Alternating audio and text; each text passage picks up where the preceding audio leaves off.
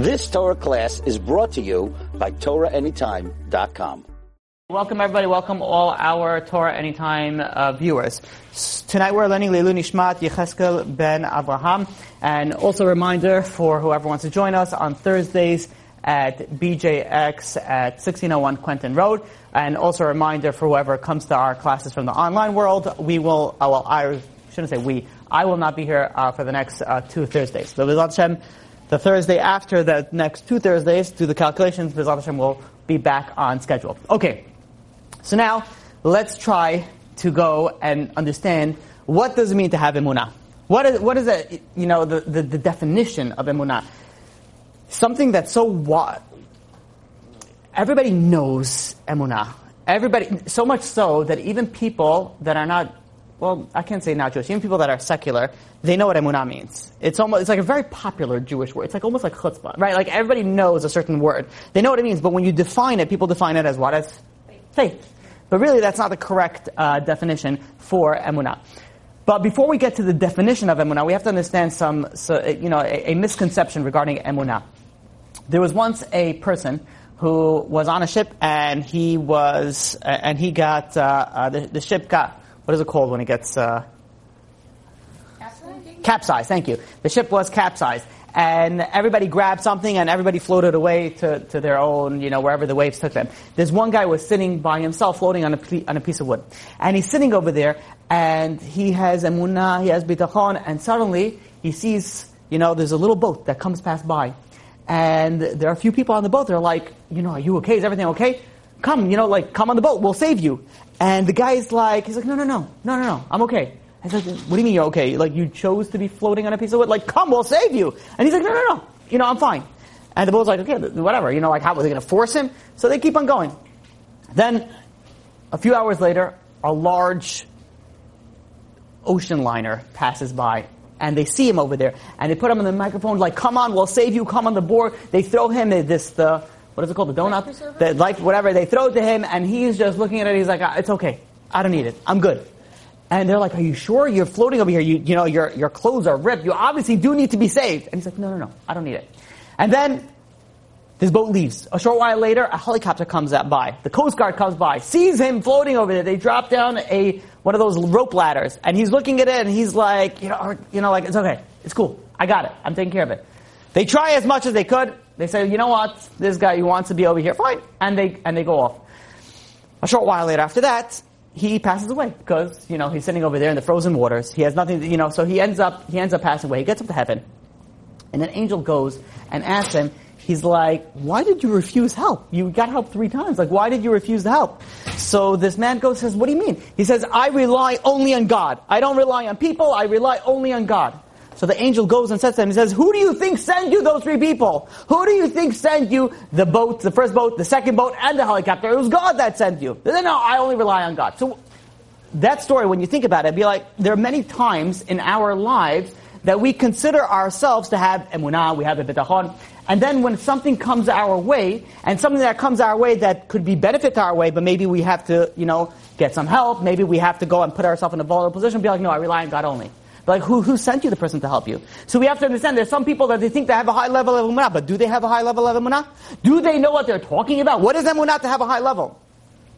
The other question that we have to deal with is, let's say you have emunah. Does God save you every time? What about those stories that God doesn't save you? So, there's once a story with the Alter of Navardik that he used to go and learn in seclusion. He would go into, he had a special hut in the forest, and he would go and he would learn in that, eh, you know, in that hut. And at times he would learn with a chavuta, he would learn with a, with a student rabbi, another, you know, another righteous person, and they would learn throughout the night. One time he was learning with his student, who was also a rabbi, and he's sitting over there, and they're learning, and the student goes and sees that the candle is getting lower and lower, and it's getting, it's starting to flicker. And the student goes over to the rabbi and says, Rabbi, you know, the, stu- the, the fire is going out. So the rabbi's like, yeah, don't worry about it and they continue continue learning. And a few minutes later, the fire goes out. So the student's like, you know, what should we do? Like, we don't have a light. He says, don't worry about it. I'll go out and get another candle. And the student's thinking, he's like, wait a minute. It's like, we're middle of the forest, in middle of the night. Like, who is traveling? Who, there's no candle salesman. You can't Amazon direct, you know, like, and instantly to go and, and pass by some, some sort of, of merchant that deals with some sort of candle. Says, where is he going? And if he would go and he would walk into town, that would take him a full, till, till sunrise. But he didn't ask any questions. And the rabbi goes out. The rabbi goes out. A short while later, a few minutes later, he comes back with a candle puts it in the candlestick holder, lights it up, and they continue learning. The student's like, what? Where did you? Like he couldn't even like get anything out because the rabbi was nonchalant. He just like put it down and then they just continue learning. And the students always wondered like what happened with this. And you notice that when the they they learned until the sun came up, then the rabbi turned off the fire, took the candle, put it in his pocket, and you know they went back to uh, they went back to town. So it always bothered to the students, like, what, what happened with that? What was going on with the, how did get it, how did get a candle the, you know, the forest middle of the night? A short while goes by, and the rabbi is giving a speech. And the rabbi is giving a speech about emunah. And he goes, the rabbi goes into his pocket and he says, you see this candle? He takes out to the students. And he says, this is the candle that showed me what it means to have trust in Hashem. So he goes and he says, one time I was going and I was studying with a student in the forest and the candle came out and it was the middle of the night, and we needed another candle. And I was thinking, like, where am I going to get another candle in the middle of the night in the middle of the forest? So I decided, you know, well, God, the Jew needs a candle, the Jew goes out. So I went out looking for a candle. It was only a few minutes that a wagon just happened to pass by. And I go over to this wagon driver and says, do you by any chance have a spare candle to buy, that I can buy for a few? And this wagon driver says, in fact, I do. And he's looking at the candle, he had a spear candle, and he says, listen, I'm going to go and give you a candle in the middle of the night, he probably really needs it. So he says he gave him some exorbitant price. He raised the price of a candle like extremely high.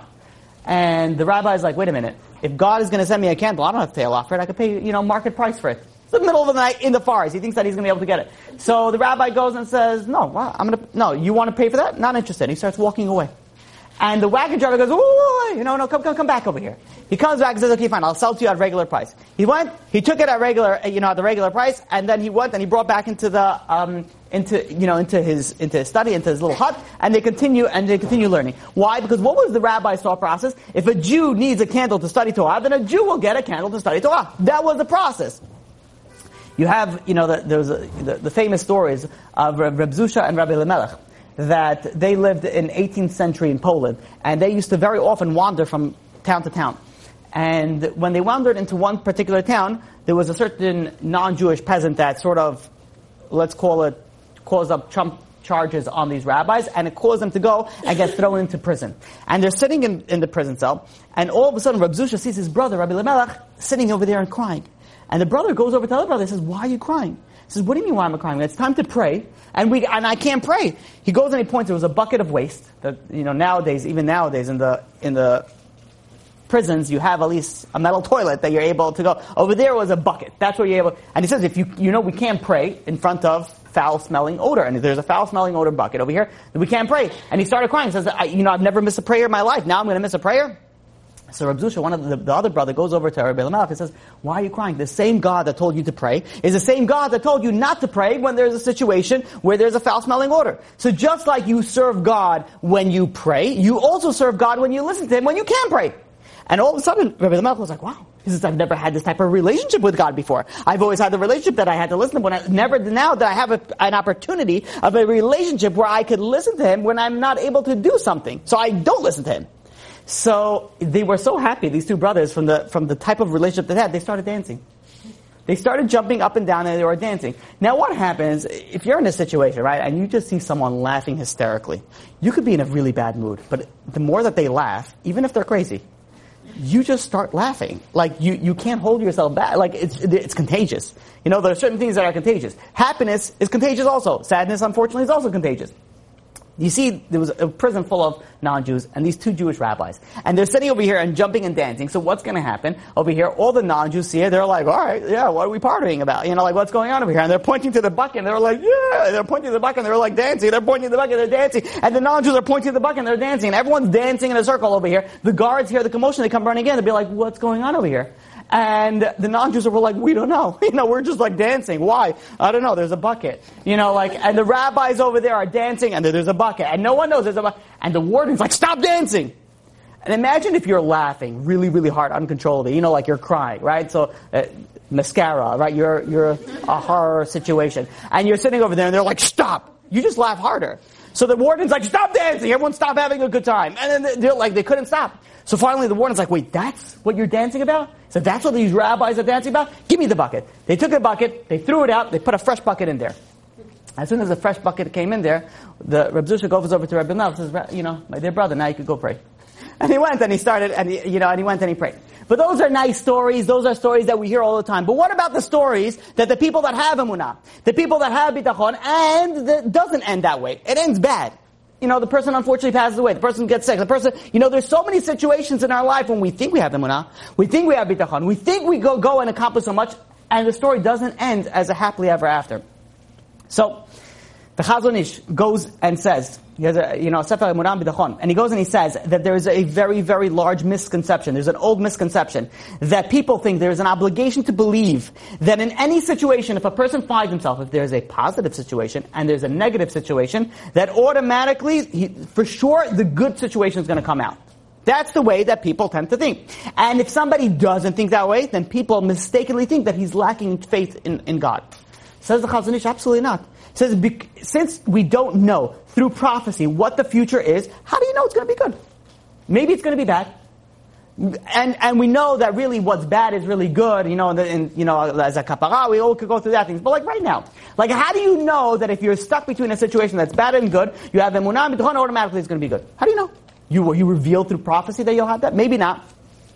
So, the Chazon Ish goes on and explains, what does it mean to have trust then? What does it mean to have trust in God? That means is that anything and everything that happens in your life is not arbitrary. It doesn't happen by just a random selection of, of, of random events that cause your life to happen a certain way that is. What it means to have emunah bitachon means that everything in your life was taken and controlled directly by God. God decreed everything, and it's based off reward and punishment. And everything that God gives is based out of direct of direct justice. This is also the Al Shar also brings this down as well. So the Chazon Ish goes and says, we cannot be certain that God will certainly help you in a situation the way that you want to be helped, because who said if you're worthy? Maybe you're not worthy. Maybe you're a wicked person. Why should God help you in that situation? So, we have a question now. The question is like this. Last week we spoke about that you have the merit, you have the opportunity. We spoke about through the Baal Shem Tov. The Baal Shem Tov says that if you go, and if you have emunah b'tachon, that it, that it could take you out of all, but even if you had a bad decree, it could remove you from that. We brought the skula of the Nefesh Chaim, Rav Chaim Volozhin, the student of the Vilna Gaon, who goes and says that if you have in mind, Ein od milvado, there is nothing other than God, and Hashem Akimo, there's only God, everything comes from God and everybody else is non-thing and nonsense, then whatever happens, God will change it to the good. So we have over here conflicting opinion. We have over here, we see over here the Baal Shem Tov. We have, we see over here on one side, you have the, the, the, the, the, Nefesh HaChaim. On, on one side, that you could change everything. And the Chazon Ish says, well, who says? How do you know? So how do you answer this, this question? So Rabbi Eliezer Parkoff goes and answers this as follows. He says, really, the Chazon Ish himself goes and puts down the power of emunah b'tachon. The power of emunah b'tachon goes to, to, the level that a person who has such emunah b'tachon, a high level, that person gets ruach hakodesh. Like that's the level, the power of emunah b'tachon. So Chazon Ish doesn't argue that emunah b'tachon doesn't have a power, but rather, what's the argument over here? Explains Rabbi Parkoff. He goes and explains as follows. He says that. It depends on the level of a person. So according to the Chazon Ish, if you want to go and change something based on your emunah, let's say you have a bad decree and you want to go change it, it also depends on the level of the person. If it's a righteous person, a person that's strong in God, then he has the power to go and change it. But a wicked person, who says that he has the, the merit to go and change it, says the Nefesh HaChaim, and the, um, and the Baal Shem Tov, says it doesn't matter on the level of the person. Even if the person is a wicked person, but if a person has emunah and bitachon, if he has faith in God, then that in itself, that merit in itself has the ability to go and change it. Now, we have a question that we have to follow up with that, and stay with me a little bit that we see many righteous people that have the definitely the right level of righteousness that they should be deserving of reward and and the merit that they would have to avert the decree, but yet the decree still happens. An example was uh, this is written in Al Rabbi a, a sefer written by Rabbi Yitzchak Dweck. He quotes Rabbi Chaim Pinchas Scheinberg, and there's a question that came to Rabbi Chaim Pinchas Scheinberg as follows: that in the Rambam Maimonides in Moreh Nevuchim goes on, what is it, uh, Nevuchim, Guide to the Perplexed, goes on and says that, the Rambam goes and says at one point that if somebody goes and, and thinks, Ein Od Milvado, thinks at a level that no harm can will befall him and it's only he has full trust in, in God, then no harm will fall him. But ask, this question was asked Rabbi Chaim Pechel but let's look at Rabbi Akiva. Look at Rabbi Akiva. Talk, Rabbi Akiva was on the highest level of Munabit. You know, Rabbi Akiva, Kodesh Kodesh, the highest level. You know, the, you're talking about Rabbi, Rabbi Akiva, the, the, the, the rabbi of Rabbi Shimon Bar Yochai, the rabbi of the author of the Zohar. So you have someone on that level, yet how did he die? He was combed to death with an iron comb. He says he didn't have the level of B'tachon. He didn't have the level to go and get him out of that situation. How could you be, how could it be that you could tell me that if you have such a strong Emunah B'tachon, you'll be able to revert those, those evil decrees? You see over here righteous people, and people in, you know, in your own lives, if you're a righteous person, you follow the Torah, you see that some things don't happen your way. So how do you understand that? answers Reb Chaim Pinchas Scheinberg as follows. He says there's one level higher than what the Rambam is saying. There's another level. And that level is called Ma'alas Ha'afkada. That means is that everything, when a person reaches a level that what makes God happy makes him happy. That's, that's a level above of what we're talking about over here in the Moreh Nevuchim. Meaning that no matter whether you think it's good or whether it's bad, if God wants it to happen, and, then you're happy about it. Where is this proof of this? Look at Rabbi Akiva. The Gemara in Brachot, page 61, goes and says that Rabbi Akiva always wanted to learn to know how am I going to go and serve God with all your soul. How am I going to be able to do that? He wanted, he desired to serve God in a sense with his entire soul, entire body. And what happened? He had this, he had the, he had the opportunity. The opportunity came to him that he had the opportunity to go and serve God with, literally with his entire life being. And he's, he, we know that he left the, this world by saying Shema Hashem Elokeinu Hashem Echad. By Echad, his, his soul left him. He was able to serve God to a level of what? B'chol nafshecha. But this is what he wanted. He knew that this is, this is what God wanted, this is what I want. I want to share with you a very famous story that happened to a person by the name of Valentin Patatsky.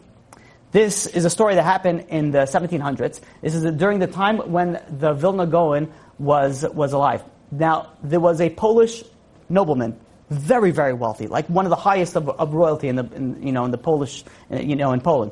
And he was very, very close to the Catholic Church. Now, he had a son, Valentin, and this son went to study in university in, uh, um, in college in Paris. And somehow over there, he got connected with, with a rabbi. What was his initial, he, he learned through Catholic school and he learned a lot about the New Testament, he learned about the Old Testament, and he always had questions. And it just didn't sit right with him. And he ended up, you know, finding, you know, a person, he started asking questions about the Torah. The person's like, listen, why, you know, go speak to a rabbi. A rabbi will be able to answer you. Why you direct him to the rabbi? And he started, he started asking questions to the rabbi. And the rabbi answered him. But the rabbi was also hesitant to ask. You know, it's not like nowadays where like it's, you know, a free country, you're able to go and speak about whatever religion you want. Back then, it was, it was a, crazy punishment. If you were caught as a Catholic speaking to a rabbi for questions, it was a, you know, death penalty. So the rabbi was like, listen, you know, like, here's the answers, but then he like kept on like brushing this person off. But then this, this Polish nobleman, he kept on coming back. He kept on making more meetings, more appointments, and to the point that this, this Valentine Patatsky, he went and he went over to this rabbi and says, Rabbi, I, I want to convert. And the rabbi says, listen, I can't do that. He says, we're living in, you know, in a country, in a place that if I convert you, not only it's a risk for you, it's a risk for me also. He says, this is not a place where you can, if you really want to convert, he sent them to Holland. Holland has a, of a more lenient, you know, uh, um, rulership over there. If you want, I'll send a letter to a certain rabbi over there. You can go over there and you can go to the conversion over there. So, he decides that he is going to go. Now he can't go to his parents and say, listen, mom and pop, I'm going to go and convert to Judaism because they wouldn't let him, you know, and they would go and turn him over to the government. It was very, very strict back then. So he, went, he goes and he runs off secretly. He runs off to Holland, and in Holland, he goes and he meets this rabbi, and they start learning together, and the rabbi goes and tries to say, hey, listen, why do you want to convert? Why don't you go and become a righteous Noachide? Keep the Sheva Mitzvahs Noach, keep the seven Noachide laws, and that's it, you'll be right. You have to go and convert and persecute it. It's so hard to be a Jew. Why do you need it? And this this person was like, no, no, no. It says, if if it's going to take me to the to my last, you know, to the, to the ends of the earth, no matter what, I need to be a Jew. I want to be a Jew, and I want my last breath to be a Jew. He was very devoted into this. The rabbi saw that he was sincere, so he went and he converted him. And this person came under the name. His name was Avraham, and he was known as Avraham ben Avraham. The, this person, even though he had tremendous amount of wealth, he gave it all up for Judaism. He gave it all up to do and learn Torah. And what did he do? All day he sat in the Bet Midrash and he learned Torah. He didn't work, he didn't do anything. How was he supported? He had a few generous, righteous women that went and made him a few like bread and water cake, some, something to, to go and, and, you know, give him some support. And he would go and this is how he would support him. He would learn in day and night. He would sit in the Bet Midrash and he would learn nonstop. One day, he's sitting and learning, And this is when he traveled back to near his hometown. This is where he was in the same town as, as the Vilna Gaon. And he's going and sitting and learning, and there were boys that were coming and they were making some trouble in the, you know, in the synagogue. So people very politely asked him to go and, you know, God, disturbing. Most of the people went out. There was one boy, like the leader, you know, he stayed in. And people kept on trying to go out, he wasn't going out. Finally, this, you know, Avraham ben Avraham goes over to him and says, listen, you know, politely asks him to leave, refuses. Politely asks him to leave, refuses. Until finally he keeps on disturbing, keeps on disturbing. So he gives him some sharp chizuk, some sharp rebuke to this boy, and he sends him out. This boy was very bothered. He goes over to his father. Says, Dad, you know what happened? He said there was this man in the Midrash that went and he kicked me out. And the man says, what? Who did that to you? And he says, the convert. You know, everyone knew that it was a convert, but everyone kept it hush hush. Nobody would speak about anybody, because they knew if the, if the non-Jews went and found out that there was a convert living among them, that's, you know, that they're gonna come over here, they're gonna take him, so everyone kept it hush hush. So this, this, uh, um, he was a tailor, this father of this boy, goes and decides that he's gonna go and he's gonna tell on, on the authorities, gonna get payback, revenge on, on what he did to his son. And he goes and he tells it to authorities. And authorities come in, they capture, and they bring him. They, they, you know, they bring him to prison. They bring him to, you know, to court, and they even come. His parents come. The parents haven't seen him in years. Parents didn't no idea where he went. Now he had a big, you know, beard, big peot over here, and the parents come, and they're like, "What happened to you?" He says, "Where were you?" And he says, and he goes and listens and says, "I'm sorry that I caused you such heartaches of this. Uh, all I wanted to do is be a Jew." And he says, "Now I'm sitting of Jew. You know, I'm sitting and learning Torah. That's all I'm doing." And the government was so upset about, you're talking about royalty, uh, you know, also high in the Catholic Church that went and converted to Judaism, it looked really, really bad. So they started trying to convince him. Says, hey, listen, why don't you go and, and just renege, you know, like, go back on your conversion, come back to Christianity, we'll give you everything. You, he was, he looked like he was starving, you know, like he lost his weight, he was very pale, and he says, we're gonna give you back to your royalty, you're gonna have money, you're gonna have everything, man, more, we'll just keep on giving you more. Just renege on it. And he says, no, I'm not gonna do it. He says, I'm not changing my decision. I am a Jew. I'm going to die a Jew. And they call his parents and they said, please convince him. Talk some sense into him. And the parents tried to talk him. The mother tried to talk him. Nothing doing. So they threw him into prison. And then the torture started. And they started torturing him.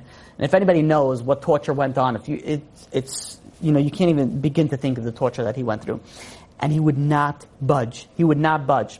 Finally, they decided that he's going to get the highest level of punishment, and that is being burnt by the stake. And he was the, the schedule for the execution was set for the seventh of Sivan, which is the second day of Shavuot in the year 1749. And he was okay with it.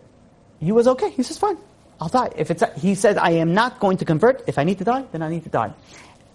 The author of Yisod V'Shoresh HaAvodah, which was Rabbi Alexander Ziskin, was present during the time when he was burnt at the stake. And he actually answered amen to the bracha that you make before someone dies, al Kiddush Hashem. It's the Kaddish Mo Barabim. And he answered amen to this, to this, uh, and he overheard the conversation by the executioners going and telling to this, uh, to this Abraham ben Abraham.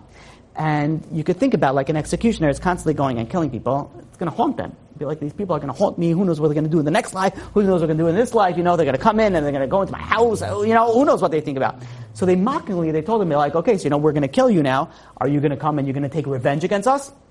This is what they, this is what they told Abraham ben Abraham. And he answered to them and he says, you know, when I was a little boy, I was playing with sand. I was making like a sand castle, sand soldiers. And as I was playing with it, a bunch of other older boys came and knocked over all my sand, you know, my sand castle, my sand. And I knew my father's very powerful. And I ran crying over to my father. I says, Dad, look what they did to me. Look at these boys. They went and they destroyed my sand castle. Punish them. Punish their families. And my father had the power to do that. But he didn't. Because he knew I'm a little boy. What am I going to go on? So I knew that when I get older, oof, I remember their names. Who am I going to take them back? But what happened when I got older and I got more mature? I was like, I'm going to go and do payback on something so silly, that's so, so juvenile as that. I couldn't care less about it. He says, so too, he'll be here. He says, you're coming and you're killing me. You're going and you're going to cause me tremendous amount of pain. But then I'm going to come to the next world. And I'm going to come to the next world and I'm going to see what's really true and what's really false. And you think I'm going to come and worry about a few little sandcastles? He says, I'm not going to take revenge against you. And there's one other thing so fascinating that happened that they asked him, what are you going to do? What do you want to do to the person that snitched on you? The person that gave you over to the government. No, that was the person that literally gave him over, another Jew. I want to quote for you what he said. And he goes over and he says like this. He says, if I have any zechut, if I have any merit in olam ha'emes, in the next world, I will not rest and I will not be silent until I successfully bring the person who reported me to the authorities to olam haba. For he was the one who helped me attain the great fortune of being burnt al Kiddush Hashem. Not only did he not have any hakpadah, he did not have any problem with this person that snitched him to the government and caused the brutal death, he was like, I want to reward him. Because he's the one who gave me the opportunity to die al Kiddush Hashem. Now how many times in our lives do we have people that hurt us? And I can't get over it. I can't get over it, Rabbi. I know, I can't. I, as much as I want to, I can't. Can you have somebody that does you more pain and suffering than murder you? That burn you at the stake? That goes and gives you over to the government? What's worse than that? And not only did he not have any revenge, any hatred against this person, he's like, no, I want to reward this person. I want to go and give him the highest level possible that I can. He said, I'm not going to rest when I get into there. That's how, that, look at the level that a person can get to. He was burnt at the stake and the, the, the government over there did not want his ashes to be taken. A bunch of Jews disguised as non-Jews went over and there was a guard that actually stood guard around this person's, uh, Abraham ben Abraham's ashes. And the, the non-Jews went and they said, listen, we're going to pay you money. His mother wants to take the ashes. And they gave him a significant amount of money, and the guard said, fine, for the, for the non-Jew, I'll give it to you. You know, it's another, you know, another, another noble woman. So they took the ashes and they went and they buried him in a Jewish cemetery, the Al in the, in the, like a section of the cemetery, which is like a high section for the prestigious people. And it said that the Vilna Gaon, which was living during that time, and by the way, the Vilna Gaon went over to him when he was still, when he was still in prison. And he says, I could save you. He says, how are you going to save me? He says, I could save you through Shemot HaKadoshim. Al Pi Kabbalah, practical Kabbalah, I'll be able to make it, then you'll come out. Do you want me to do that? And he said, no. I want to die al Kiddush Hashem. He says, this is what I want. And he went and he died al Kiddush Hashem. The Vilna Gaon says, I want to be buried next to him. He died first, and later the Vilna Gaon was buried next to him in, uh, you know, you know, in, in the cemetery. Avraham ben Avraham. Valent, if you want to know his English name is Valentin Patatsky. P- oh no, it's like P O T. It's like in Poland, so there's like a C Z in there somewhere. You know, like uh, you know, Patatsky. Yeah. So um, in any case, what's emunah? What is having emunah? Emunah means I want what God wants. What make God happy, that's going to make me happy. Rabbi Akiva says, no, no, no, I'll die al Kiddush Hashem. You have, you know, this person, Abraham ben Abraham, die al Kiddush Hashem. It didn't end well for both of these people. Both of these people are very righteous people. Very righteous people. So we see over here, what sometimes people mistakenly you know, confuse that everything is going to go only according to the way that I want it. Not necessarily. Not necessarily. Yes, emunah and bitachon has the power to go and, and change decrees. 100%. The power of emunah and bitachon is, it's tremendous. Just by the fact that you're in a situation and you have faith in God, that in itself is a big skulat to help you. But it doesn't always mean that it's going to go and happen the way that you want. And people go and they think they have emunah and bitachon, they think and go and they pray, and it doesn't happen the way they want, and they lose. They lose faith. Like, who says that you went, who says that this was supposed to be? You know what the high level is? The high level is, is after you have emunah b'tachon. After you go and you pray. And if it doesn't happen, it says, if this is what God wanted to happen, and it did because it happened, then this is what I wanted to happen. That's the high level. That's what emunah really means. The Kotzker Rebbe was asked, what is the definition of emunah? Now that we have a basic understanding of how, what the proper thought process of emunah, let's try to understand the definition. So the Kotzker Rebbe goes, and he says, it doesn't just mean faith. It means faithfulness. Faithfulness. Now what's the difference? What's this faithfulness? And he quotes a pasuk in Tehillim, chapter 33, verse 4. It says, Ki yashar devar Hashem, because the, the word of God is very straight, v'chol ma'aseh be'emunah. And everything, all of God's actions, deeds are done with faith. Now ask Rabbi Matisyahu Solomon.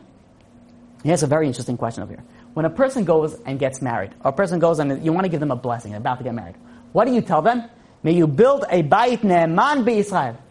Ask Rav Matisyahu Salomon, why do we go and bless this couple that's about to get married that they should build a bayit, a house, ne'eman, of faithfulness, be Israel amongst the Jewish nation?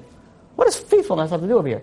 Build a, a house full of Torah, full of chesed, full of love, full of happiness, full of yirat, Hashem, you know, yirat Shemayim, fear of heaven. What faithfulness? Out of all the blessings, that's what we choose to go and and have given that blessing. You ever wonder that? We just say things. We say Mazal Tov. We don't even know why. Everyone says, yeah, we'll say it also. You know, what does luck have to do with this? You know, and you go and you say, Bait Ne'eman B'Yisrael. What does it mean to have, build a Bait Ne'eman B'Yisrael? So Moshe Rabbeinu, in this week's parasha, Moshe Rabbeinu grows up, and he goes and he decides he's going to go and look at the other Jewish brothers and sisters that he had. He knew that he was Jewish. He was in the in Paro's you know palace. He was raised there, but he wanted to check on his brothers and sisters. So he goes and he ventures out. And what does he see? He sees an Egyptian man going and beating a Jew. And he's like, he's like, what? An Egyptian, I'm beating my, my fellow brother? And he looks to one side, he looks to the other side, he sees nothing, he goes and he says through, uh, you know, uh, uh, one of God's names, he goes and he kills this person, this Egyptian, saving this Jewish person's life. He goes and he buries this Egyptian in the sand. The next day, he goes out again, and he sees one Jew hitting another, two Jews fighting with each other. One Jew, you know, about to strike another Jew. And what does Moshe Rabbeinu come? He says, why do you want to go and strike a fellow Jew? And you know what this Jew who is about to hit another Jew goes and says? Says, who made you the boss of us? He says, you're the what boss of us? He says, what do you want to do? Do you intend to kill me as you killed the Egyptian? All of a sudden, after this, the Pasuk says in, in Shemot chapter 2 verse 14, Oh, the matter was known. Well, matter was known. So the simple interpretation means that Moshe killed somebody, and he hid it, and now the people knew about it. That's a simple interpretation. Rashi says something else. Rashi says that based on the sarcastic reply that this person, oh, now you're going to kill him like you killed me, meaning that Moshe Rabbeinu realized that this person intended to go and tell him to the authorities. He's going to go and he's going to start, you know, snitching on him to, probably got to be a better word than that, tattletale, whatever it is, right? Snitches got stitches. You know, he was going to go and he was going to give over Moshe Rabbeinu to the authorities. What did Moshe Rabbeinu says? Ah, acheno da'adavar. Now I know why the Jewish people are not worthy to be redeemed yet. And the question is, ask him about the Sale Salomon, like, what? The Jewish people were on the 49th level of Tumah. They were so close to disaster that if they would have fell a little bit lower, they would have been unredeemable. And they, you know, it says they worshipped idols. They were on the lowest, lowest level of them. And all of a sudden, Moshe Rabbeinu was wondering, why is it that the Jewish nation cannot be saved? And they cannot be redeemed? And then, realize that there were snitches among them, they'll be like, oh, now, now I know that the Jewish people cannot be redeemed because there are, go there are people that are going to go and are going to be informed on the, another Jewish, uh, you know, fellow Jew. What's so bad about being an informer? And the, the question is also so, like someone who's Ovid an idolater, he could be saved, but an informer cannot be saved. So, answers Rabbi Matisyahu Salomon. He says we know in Nehemiah chapter nine verse eight, it's referring to Avraham Avinu, that why did God go and choose Abraham, Avraham Avinu as the father of the Jewish nation? It says over there, and we pray, we, we, we say this in our prayer, Umatsasa es levavo ne'eman lefanecha. You found in Abraham's heart, Ne'eman, he was faithful before you. Now, he quotes Rabbi Eliyah Lopian. What does it mean that he, you know, listen to the way that he explains it so beautifully. He goes and says, like, imagine you're walking down the street, and let's say there's a person that's a little, you know, he's got, he's got voices you know, and he doesn't have any headphones, you know, and uh, he walks down the street, he's talking to himself, he does, Rabbi Yaplan doesn't explain like this, this is my, whatever, um, and he goes, and he sees something on the floor, he's talking to it, he picks it up, and he puts it in his pocket. Now, you're looking at that, are you curious what he picked up? Not really. He could have just picked up spaghetti from the ground for all you know, you know, and just like put it in his pocket. Like what? Like you're not really curious about it. But let's say you have someone who's very poor, a beggar who's walking down the street, sees something on the floor, he's normal, he's not talking to him, he's not doing, he picks it up and puts it in his pocket. Are you going to be curious about that? Maybe a little bit more, but not that much. Uh, maybe he found a penny, a quarter, maybe a cigarette. Who knows what he found on the floor? Not really something that would bother you. But let's say you're sitting over there and you're watching the parade, a parade of the king you know, he's walking down and everyone's screaming, long live the king. They're throwing flowers, you know, whatever it is, right? The birds are singing. Everything is amazing over there. There's trumpets. There's a whole huge parade. Suddenly the king stops the entire parade. He walks over to a corner, looks down at something, studies it, picks it up, studies it a little bit more, and then puts it in his pocket. And then he keeps on walking. Aren't you going to be curious, like, what did the king just, like, pick up? Like the poor person, the crazy person, ah, whatever, right? Now it doesn't matter. But a king who stopped everything and he picked that up, don't you want to know what it is? Like, what, did he find a diamond? Did he find something sentimental? Like, what did he find already? Says Rabbi Yaplan, and this is how Rabbi Matisyahu Salomon goes and explains this. And he says, you look at God. God had an entire world and he pinpointed one person, Avraham Avinu. And he chose Avraham Avinu to be the father of the Jewish nation, the father of the nation that is going to accept the Torah and going to uphold the world from the Torah. Don't you ever wonder why God chose Abraham? Why out of everything did God decide to choose Abraham? So, the answer is, is that you want to know why God chose Abraham? Because he was an man. He was somebody who was faithful. Now, Abraham was known for chesed.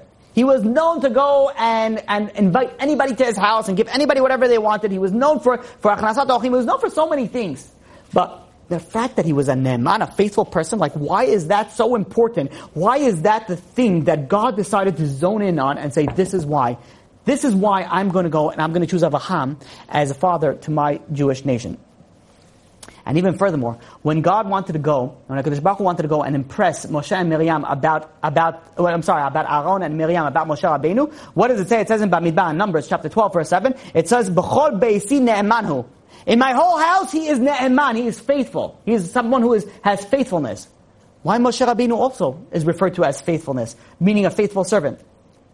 So the answer is, what, is, what does it mean to be faithful? What is the, the, concept of faithfulness? Ne'eman is someone who is steadfast, who's unwavering, who's unfaltering. He doesn't move. He's very, very strong, and you know you can count on that person. You know that you can count on the fact that if this person said something, he's going to go through with it. Even God himself is known as. And we know in Shabbat, page 119, it says, what does it mean when you say Amen? When you say Amen, it means the, the initials is Aleph Mem Nun, meaning it's Kel Melech Ne'eman. God, who's a king, Ne'eman, he's faithful. He has, a, the, again, emunah. What's this concept that's again again that's going speaking about emunah? And why is this quality so important, so crucial? So, we know there's a few things that the Jewish nation, when they were in Egypt, they were worthy of redemption. Common ones, they didn't change their names, they didn't change the way they dressed, they didn't change their language, they weren't promiscuous. The Midrash Tanchuma goes in Bamidbar and says there's, a, there's another reason that's unfortunately not so commonly known. It's because they kept their secrets. They were able to go and keep their secrets. Now what does that mean? The Midrash goes and explains as follows, that God told Moshe Rabbeinu, his first message, he told them already what's going to happen when the Jewish people leave Mitzrayim. He said that they're going to go and the Jewish people are going to, are going to get the possessions, certain like valuable possessions from their Egyptian, you know, uh, uh, neighbors. And they said, you know, go borrow it. And, uh, you know, all these valuable, uh, uh, you know, gifts. And Moshe went and he told this to the entire Jewish nation. And this happened, the first message of Moshe Rabbeinu happened a full 12 months before they actually left Egypt. So a full 12 months they had this information. Now what happens if word has gotten out to the Egyptians that the Jewish people are planning on going and, and getting some valuables? What would the Egyptians have done? They would have went and they would have hid their valuables. They went and put it in a, in, you know, in, in a safe place. They went and put it in a, in a, in a situation where the Jewish people wouldn't be able to go and borrow it and take it. But yet, the word did not go out. The word never went out. Now, why was it necessary for God to tell the Jewish nation a full year beforehand what's going to happen? And the answer is God wanted to demonstrate the, the, the value of they have in their faithfulness, in their trustworthiness, in their emunah that they had. They, had, did they have an ability to keep a secret for such a long time. Shlomo Melech goes and says in Proverbs, chapter 11, verse 13, it says, gossips go about revealing secrets, but those faithful, those of faithful spirit conceal things. Very important lesson for your life. You're, if, if you know somebody who is a gossiper, someone who likes to chat about other people, don't tell them your secret. Because just like they're telling you other people's secret, if you tell them your secret, they're going to go and they're going to tell other people, you, you know, your secret. The people that are the opposite of gossipers, those are people that are called faithful, a faithful person. This is somebody that will never give over something, they do not have the ability to go and keep a secret. Now, people don't realize that, explains Rav Matisyahu Salomon, that you think by gossiping, so you damage other people. Says, yeah, you damage other people, Lashon is a terrible thing. But you know what, what's also terrible, which is extremely terrible, is not only you're damaging other people, you're also damaging and corrupting your own character. You're becoming someone who doesn't keep a secret. You're becoming someone who is not faithful. You're becoming someone who is not Ne'eman, who is not trustworthy. Now, the heart of a Jewish nation with their relationship between them and God is that we know the Jewish people believe in God. It says what? They believed in God. Now what was it? They believed in God. They saw the sea split, right? You don't have to be, there was no atheists coming out of Egypt. Be like, well, I don't know, it was a wind. No, there, nothing happened, right? Everybody believed in God over there, right? Atheism happened when idiots came into town, right? Before that, everybody believed.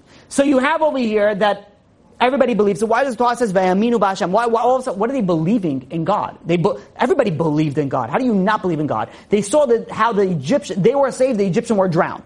They were able to go through so many miracles, the Egyptian were not. They, they saw with their own eyes the miracle. They had, the, they had so much miracles. So what did they believe? What does it say Vayaminu? So the reason, it, you know what they believed?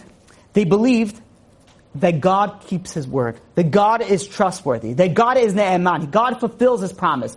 The, you know what the essence of Emunah is? The essence of the Emunah is that God will keep His word. That what God promises, what God says, will get done. The Torah speaks about that when God goes and assures Avraham Avinu that his offspring will be more numerous than the stars. It says in Genesis in Bereshit chapter 15 verse 6, it says, v'yachsheveh He believed in God and God considered this righteousness for him. What does it mean that he mean by b'Hashem? He mean by he believed in God? He was talking to God. Like he believed in God? But rather what he means is that it didn't mean that he believed in the existence of God, but he believed that God will keep his word. He accepted this as a fact. So the question now is, how do you take a concept that is knowledge and instill it into your, your heart that it is like, you know, like a fact? And the answer is as follows. The answer is, is that only a faithful person has the ability to trust somebody else that he will also be faithful. Meaning that if you're a person that keeps your word, then you could go and trust somebody else will keep their word. But let's say you don't keep your word fully. Let's say you keep your word 90% of the time. So then, why should you trust that somebody else will keep his word, you know, 90% of the time or 100% of the time? Just like you won't keep your word, maybe he won't either keep his word. So if person goes and allows himself the, the flexibility of not keeping his word all the time, that person will not be somebody who could have full faith. And even if he goes and he thinks or she thinks that, you know what, I know I don't keep my word all the time, but God will keep his word all the time. I know that God will, I know I don't, but God will keep his word all the time. That is something that's called cold faith, abstract faith. That's not deep inside. The only way that you could penetrate this faith into your is if you yourself are a faithful person. When you're yourself a faithful person, then you can have faith in God. You can have faith in other people as well. When someone goes and says, I believe with perfect faith that Mashiach is coming. If you're just saying that, then it's hypothetical. Maybe yes, maybe no, sometimes yes, sometimes no, depending on how you're feeling. But if you're a person that has complete, you, your word means something, that if you give your word, you go with what you said, then you know what happens? And when you hear, when you learn something that God said, then you're going to be like, for sure it's going to happen. You know why we're required to have this belief even in the future? Have a belief that Mashiach is coming? To show you that if you're lacking in that, that means that you're lacking in something in yourself. It's not the fact that you're lacking it because intellectually you can't understand how Mashiach is going to come after, you know, X amount of years or tomorrow, whenever it is it's going to come. That's not the reason why you're lacking. You're lacking because of you. You're the reason that you're lacking. If you have, a, if you're lacking in, in some sort of emunah and bitachon, that's because of a problem with you. Not because you don't understand it enough. Not because you can't comprehend it enough. It's because you are not a faithful person. The key to having emunah is being somebody who has the concept, the quality of, of emunah. Now, 12 months before the Jewish nation left Egypt, God gave them a test. Here's a secret. Let's see if you're going to keep it or not. And all of a sudden, when they went, and Moshe Rabbeinu, even years before this, he realized that they couldn't keep a secret. When the one Jew went and told and, and, and snitched on Moshe Rabbeinu to the government. He says, ah.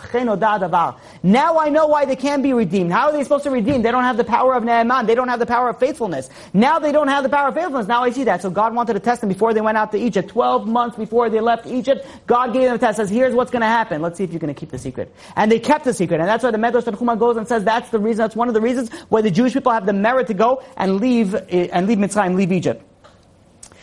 When we go to a couple that's getting married, and we're telling them that you should build a bayit ne'eman b'Yisrael. You know what we're telling them?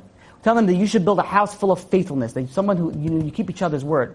Because when you have that, then you have Torah, then you have Chesed, then you have love, then you have happiness, then you're to have every you'll have everything. But you don't want to know that the bedrock of everything is somebody being somebody who is Ne'eman, being somebody who is faithful, being somebody who has ability to go and follow up with his word, with her, with her word. So now, when we go and we think about what does it mean to have emunah, emunah is, is such a it, it's a concept that everybody knows, but it's so widely misunderstood. People don't understand the concept, and it's the foundation of everything. And we we started off speaking about how important it is in your life that it will live you a worry-free life. We also spoke about in the last class that it has the ability to go and give you so much blessings that even things that you don't deserve, you're going to get. But the problem is you don't know what it is. So when you don't know what it is, how can you have emunah? Emunah doesn't always mean that everything's going to go the way that you decide that it's going to go. Yes, we have to pray. Yes, you have the power of emunah and bitachon, and with that has the power to avert decrees. But you know what I know what, what real emunah means? That if this is what God wants, then this is what I want. And this is what's going to make me happy. And this, because this is going to make God happy. And also, furthermore of that, what is the, what does the emunah means? Emunah means faithfulness. Somebody that could go and keep their word. Now I want to finish off with one, with one thought process that I've been thinking, should I say? Should I? Whatever, I'm going to say it. The, there's a, it bothers me a lot that people come to me and, let me finish that sentence. Not that doesn't bother me. Um, that people come to me and they, and they tell me like this. They open up a book about Emunah and they read over there that it says or it says something that hints in a certain way that if I made a sin, then it must be that God wanted me to make that sin. Ah, because God made me the sin. And I'm like, no, that, that's, that's not correct. And be like, no, no, no, that's, yeah, that's what it's written over there. That if you go, and if you want, and if, if you made the sin, so don't be so, don't be so uh, worried about it. God wanted you to go and make that sin, because obviously it happened.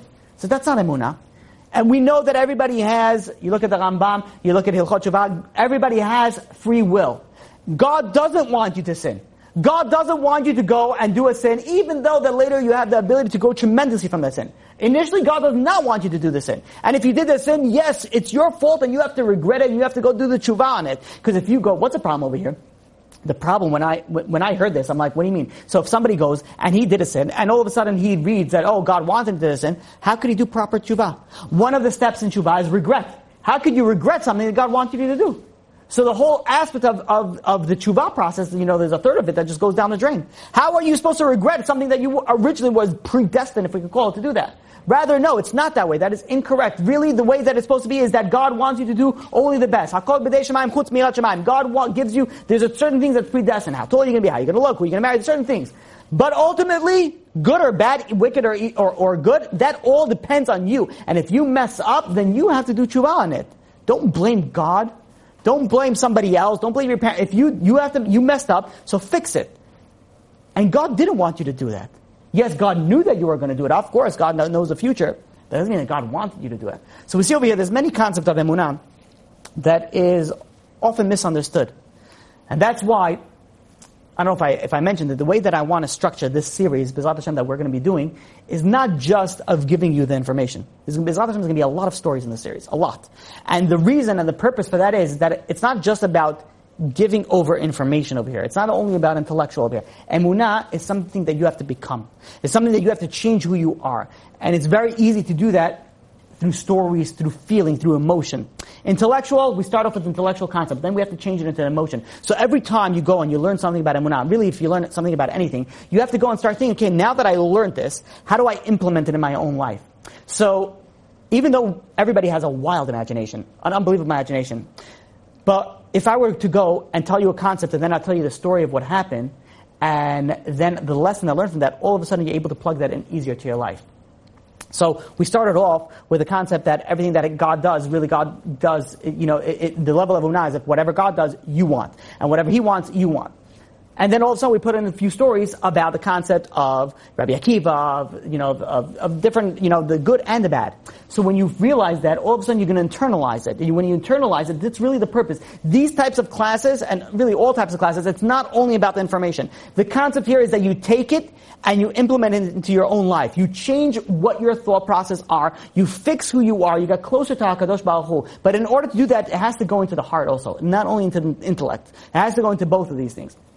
And Bezat Hashem, with God's help, through the course of this uh, series, Bezat Hashem will be able to get some clarity on what emunah is, to actually delve into the into into the, the to the core of emunah and implement that into our whole lives. And Bezat Hashem, when we have that, we'll have only bracha, only blessing, only everything good.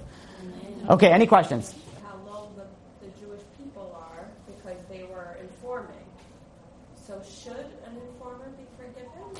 So informers are no. So the question is, should, what's the level of informer? Informer, a is someone that's very. The, the, Rambam says in Hilchot Tshuvah that he has no share in the world to come. It's a very, very uh, bad place for the, an informer. is very, very problematic. Just because he went and he forgave him doesn't mean that it's still correct. Now, at the same point in time, if someone does something to you, you the, the ultimate, the highest level is you should forgive. Now, it's hard for people. It's hard for people. This, you know, Avraham Avraham was a high level. Um, but the question, if the question is, should you forgive somebody that done that? If you could, then 100% you should forgive whoever you can. God works midah keneged midah, measure for measure. You forgive everybody else. Kol someone who goes and, and goes past, leaves his, his, uh, um, you know, certain, oh, I can't explain that. It's too short. It's too long going to take me. But, but somebody that goes, let's say, and forgives, then God will forgive you. So everything goes measure for measure. Oh, it's difficult. You did really bad, not you. But I'm saying somebody did really bad things, you know, and God want, you want God to forgive you. So again, the ultimate, yes, forgive anybody and everybody. It's hard. Some people have a very difficult time, but you, we have to work to get to that, to that level. There was a, there was a story in times of the Gemara that somebody, oh, was it times, I think it's times of the Gemara, that somebody went and and stole something from a certain rabbi.